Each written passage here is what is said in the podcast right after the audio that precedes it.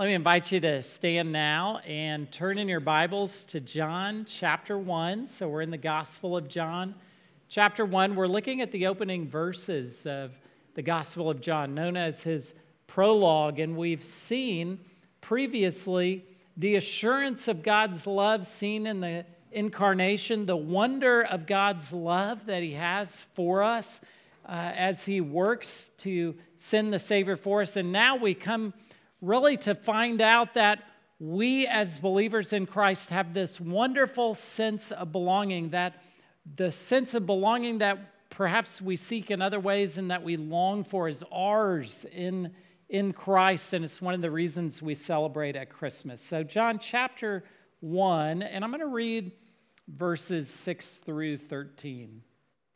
There was a man sent from God whose name was John. He came as a witness to bear witness about the light, that all might believe through him. He was not the light, but came to bear witness about the light, the true light, which gives light to everyone was coming into the world. He was in the world, and the world was made through him, yet the world did not know him. He came to his own, and his own people did not receive him.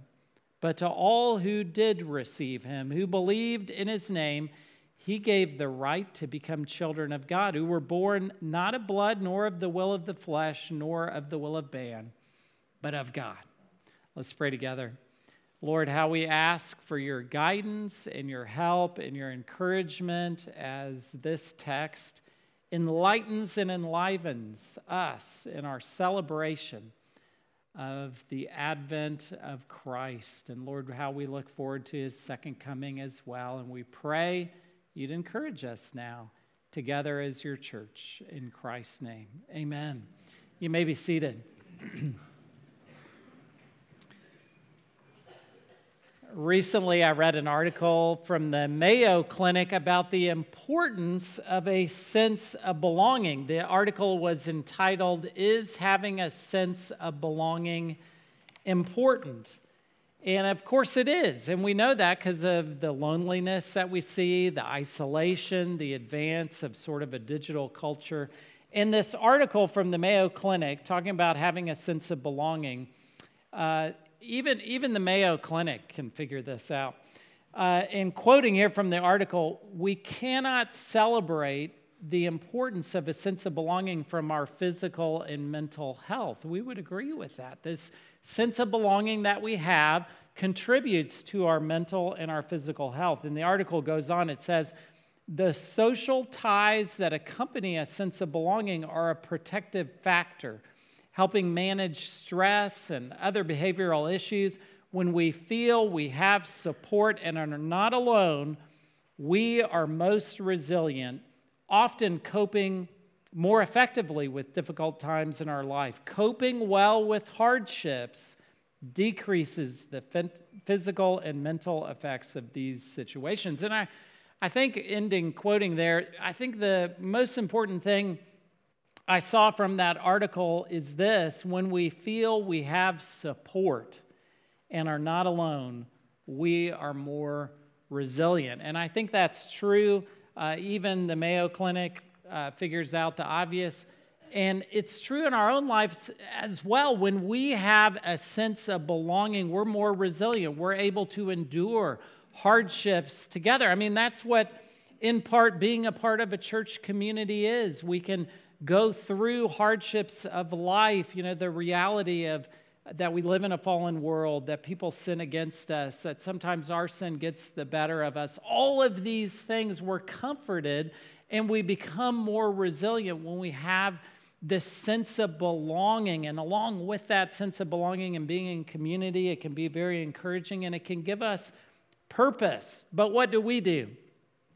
Sometimes we seek that community in other ways. As we've seen the rise of isolation in our own society, so we have seen the rise of conspiracy theories. People really get their identity and their sense of belonging from being involved in a conspiracy theory and believing this con- conspiracy theory gives them identity. Some of us seek identity and that sense of belonging in family, but what, what eventually happens? Well, eventually our we find out our family is as dysfunctional as we are.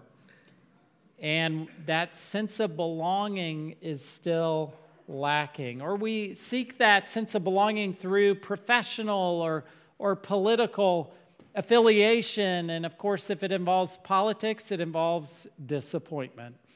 And so we're disappointed. And we try to cobble together this sense of belonging, but I'm here to tell you the greatest sense of belonging ever is right here in this passage for us. It's the kind of belonging that we really long for, that our, our souls are satisfied with. Our souls won't be satisfied with any form of belonging in this world except what John talks about this sense of belonging. So let's look at it together. This sense of belonging comes to us, the ultimate sense of belonging, first because God sent John. And we see this in verses 6 through 8. Now, John writes about this matter of factly. He writes in verse 6 there was a man sent from God whose name was John. But what's behind the words here is the incredible inbreaking into redemptive history of a sovereign God who orchestrates all the events of history and all the events of your life and my life. There was a man sent from God. Here, God ends 400 years of prophetic silence, and he brings John as the forerunner to Christ to prepare the way for him. We read in verse 7 He came as a witness to bear witness about the light that all might believe through him. He was not the light, but came to bear witness about the light. And so, John the Baptist, his ministry of being a forerunner to Christ is something that God, in his sovereignty, orchestrated in the exact right moment of history.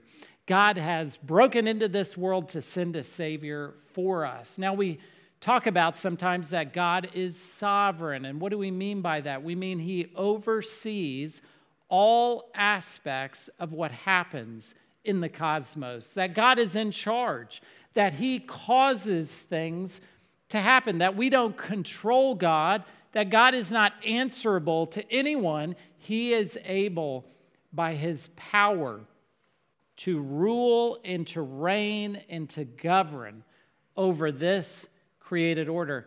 That, and if you're one of His children, if you believe in Him, then that should give you a tremendous sense of belonging, knowing that whatever you face, whatever I face, it is not by luck, good luck, bad luck, or by accident, but it is by the sovereign administration of God Almighty, whereby He is working for His glory and for our good. We may not be able to discern the good in this life. We may not know the good in this life, but we will certainly know in the next life. Whatever happens to us, let it then only serve to increase our dependency upon God and our trust in Him. And so, at the outset, if we're going to have this sense of belonging, we need to understand and know that History, as the old saying goes, is his story. That all of redemptive history is governed by God, that nothing happens by accident or luck, but that God is sovereignly administrating and organizing all things that happen. Uh, what does this mean for us? It means we can trust Him. We can trust Him. That we can stop thinking that the world is out of control, that God has fallen asleep at the wheel, and we can trust Him that no matter what happens in our life, that He rules and reigns. Just because something happens in my life that I don't agree with or I don't like, like losing that state championship game, man. How about Boerne this year? What a season. Even though they lost, what a season that they had. If something happens that we don't agree with in life, it doesn't mean God isn't in control or that it doesn't matter. We can trust God, is what's being communicated to us here in verses 6 through 8, that just as God brought John the Baptist into this world as a forerunner of Christ, so God orchestrates all the events of history. And we can trust him. We can trust his guidance, his leadership of this cosmos. And at Christmas, we celebrate this providence, this sovereign providence of God that he has at the right time in history brought Christ into the world. He who was fully human and fully divine, he has brought Christ into the world. And at Christmas, we celebrate that God, even though it sometimes we doubt it, God is in control. And he is ruling and reigning now. So we're talking about this morning really having a sense of belonging, having an ultimate sense of belonging. And part of how we do that is we first and foremost understand that God sent John, that he is sovereignly ruling and reigning in the universe. Well, not only that, but what contributes to our sense of belonging is knowing that God makes a way for salvation. In this, we see this in verses 9 through 11. The true light, this is in verse 9, which gives light to everyone, was coming into the world. Now, notice here in verse 10, this is a one verse summary of everything that follows in the Gospel of John, a one verse summary of Jesus' entire ministry. Verse 10 He was in the world, the world was made through him, yet the world did not know him. The world did not know him. There's a tragic sense to that verse in the supreme sovereign ruler of this universe came into this world, yet the world did not know him. And in fact, it gets worse. Verse 11 He came to his own, and his own people did not receive him. So those who should have understood with the types and the signs pointing towards those in the Old Testament who should have understood and had this spiritual background, should have understood who Christ was. Jesus' own people rejected him, did not know him. But just because they rejected him does not mean that God is not great. The rejection of God does not mean that God is not merciful and that he isn't great. So God makes a way to believe. What does this mean? God has, by his grace, extended the opportunity to know him by introducing Christ into the world. We can look out the window and understand that God has revealed his character. God has revealed his character in the created order. We read that Psalm 19:1 the heavens declare the glory of God. So when we look out and we see the blue sky and the sunshine, we must acknowledge God's goodness and greatness in the created order. But as well, that not only has God revealed himself through creation, he has revealed himself through the Son. He has given us the living word. In Christ, seeing Christ, we see and understand the very character of the Father in bodily form. And so, both through creation and through the Son, God has revealed himself such that, such that, in Revelation 20, the final judgment, the great white throne judgment, unbelievers do not respond to the condemnation that God gives them by saying that God is unfair, by saying they didn't know God. In Revelation 20, we read God as a righteous judge meting out his judgment, and no one complains. No one says it's unfair. Why? Because in that moment, God reveals himself, the greatness and the glory and the justice that both creation and Christ point to and has been revealed to us. So God makes a way for us to believe. If you think about salvation for a moment, I'm decidedly, and I hope you are too, on the God side of things. In other words, if you look biblically, how is salvation possible? What is our contribution to salvation?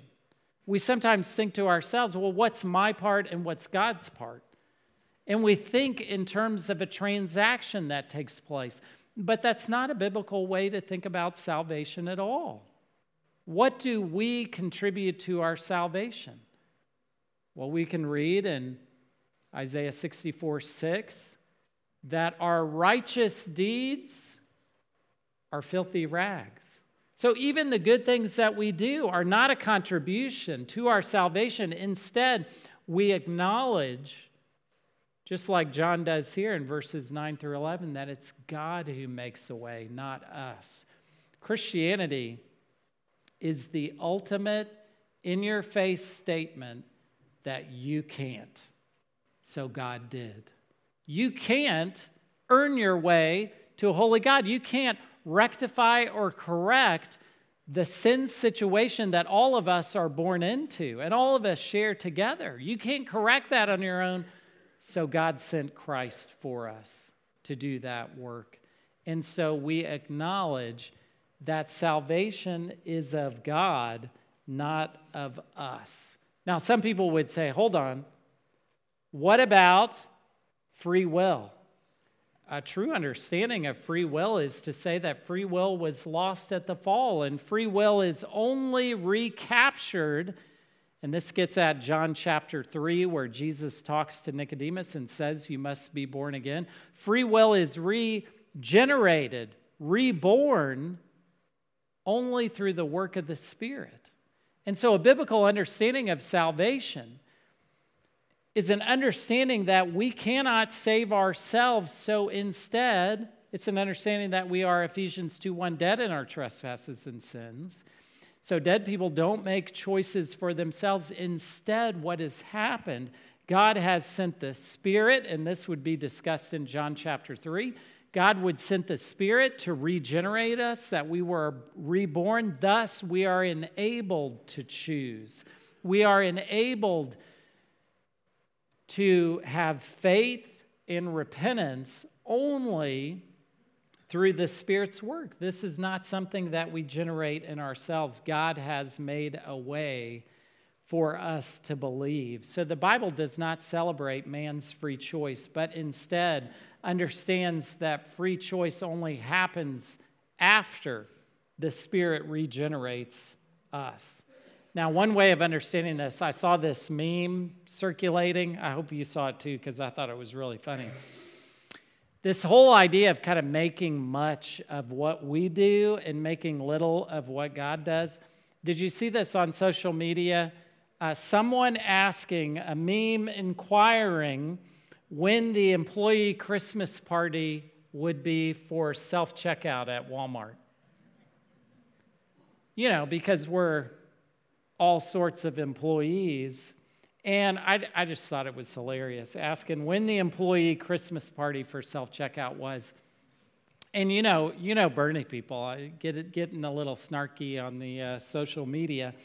And so, you know, someone asked, okay, you know, I'm interested in when my picture is going to go up on the wall as employee of the month and where's my parking space and where's my employee discount? And then it bled over to heb and home depot. So don't you know it just kept going. And this is really you know we go to the store and i, I acknowledge the sadness of the robots taking all the jobs.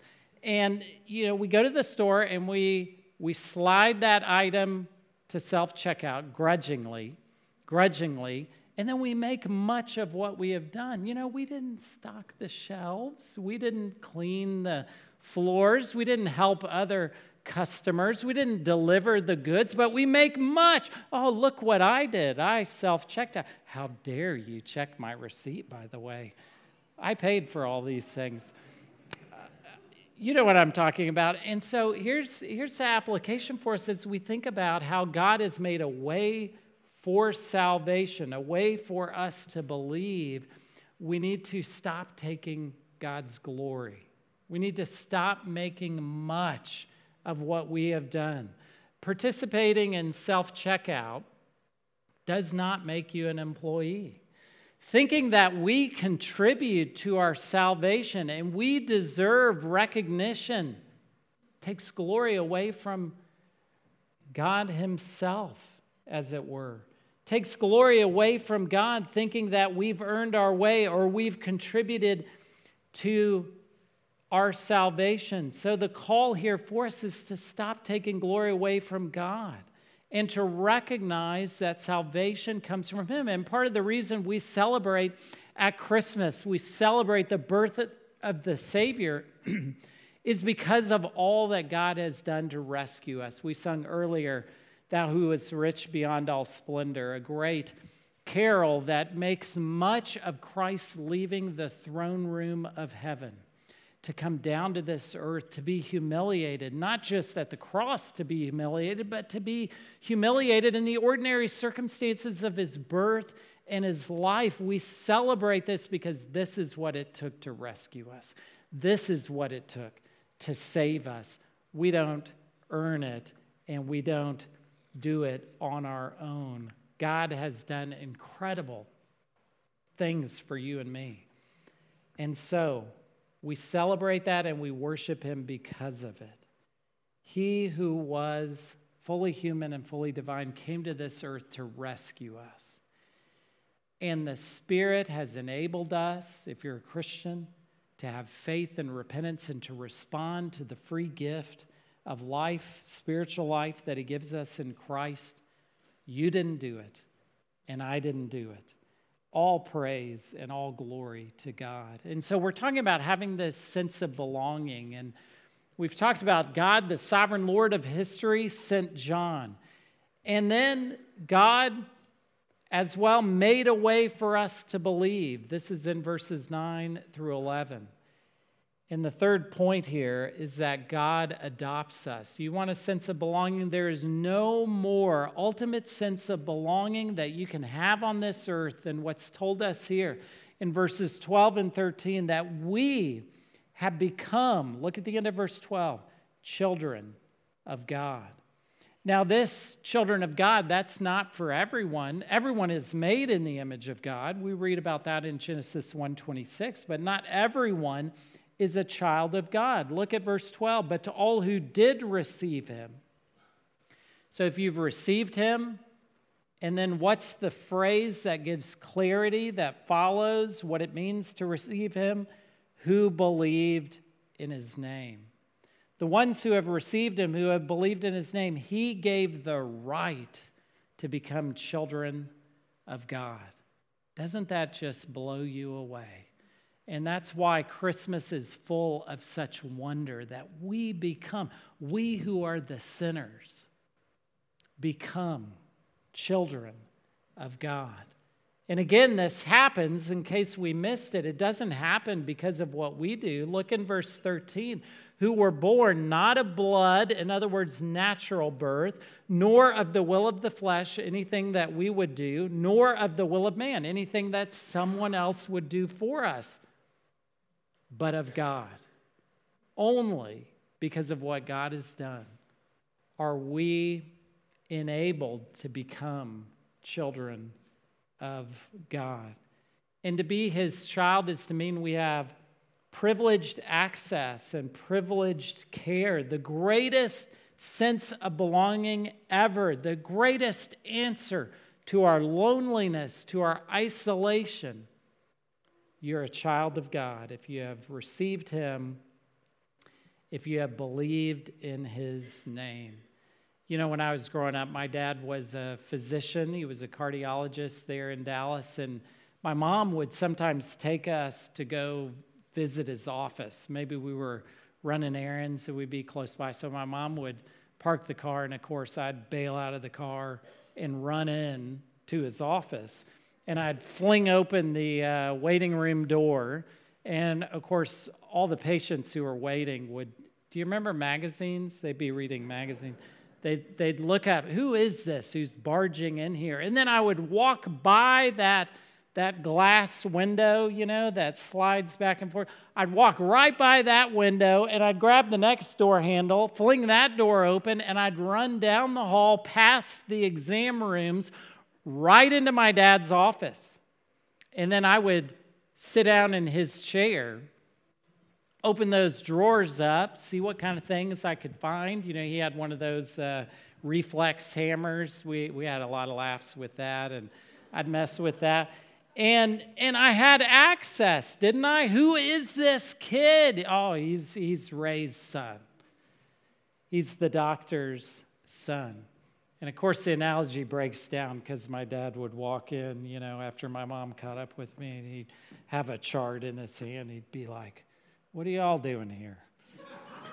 he wasn't too happy to see me, but how, how joyful the Heavenly Father is when we come into His presence and what access we have, what a privilege we have to go to Him in prayer, to come to worship His name, how He delights and we delight that we have access to the sovereign God of all creation in history. We have that access. We can ask for good things from Him. What more do we want? What more of a sense of belonging do we have except that He has adopted us.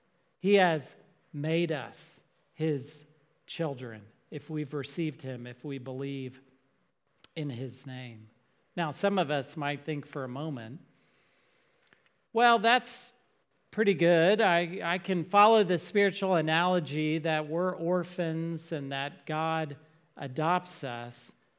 That's not the biblical idea. If we turn to John chapter 8, Jesus is talking with the disciples because, see, if we were orphans, we might be neutral, but that's not biblically how it's portrayed here. In John 8 44, Jesus is having a dialogue with the Pharisees, and he speaks about the spiritual reality of their family. John 8 44, you are of your father, the devil and your will is to do your father's desires. He was a murderer from the beginning and does not stand in the truth because there is no truth in him. You see, our family relation, we are not neutral. Being sinners, we belong to a different family. We are not orphans. And what does God do? In, in the magnitude of his grace and his mercy, he takes us out of one family a family of destruction, a family of lies, and he brings us into a new family. And the church is meant to picture this. You know, we're all from different families, and we have a mix of uh, health and unhealth in our families. But the church is a place we can come to to be part of this new family that mirrors this reality that we are children of God. We are a family based on a promise on a Savior who was sent for us. And we rejoice in this. And this is part of why we celebrate Christmas. We have this access. And some of you have adopted. And it is a beautiful communication of the gospel. Why is that? Because those who don't belong in adoption come to belong as if they never didn't belong and the love that is expressed in that adoption, the acceptance for who someone is, not what they do. This is an expression of the gospel of grace. And so we belong. We belong because the sovereign God has broken into history and sent John the Baptist as the forerunner of Christ. We belong because he made a way. You don't make your own way in Christianity, God does that for you. And then the ultimate sense of belonging, He gave the right to become children of God.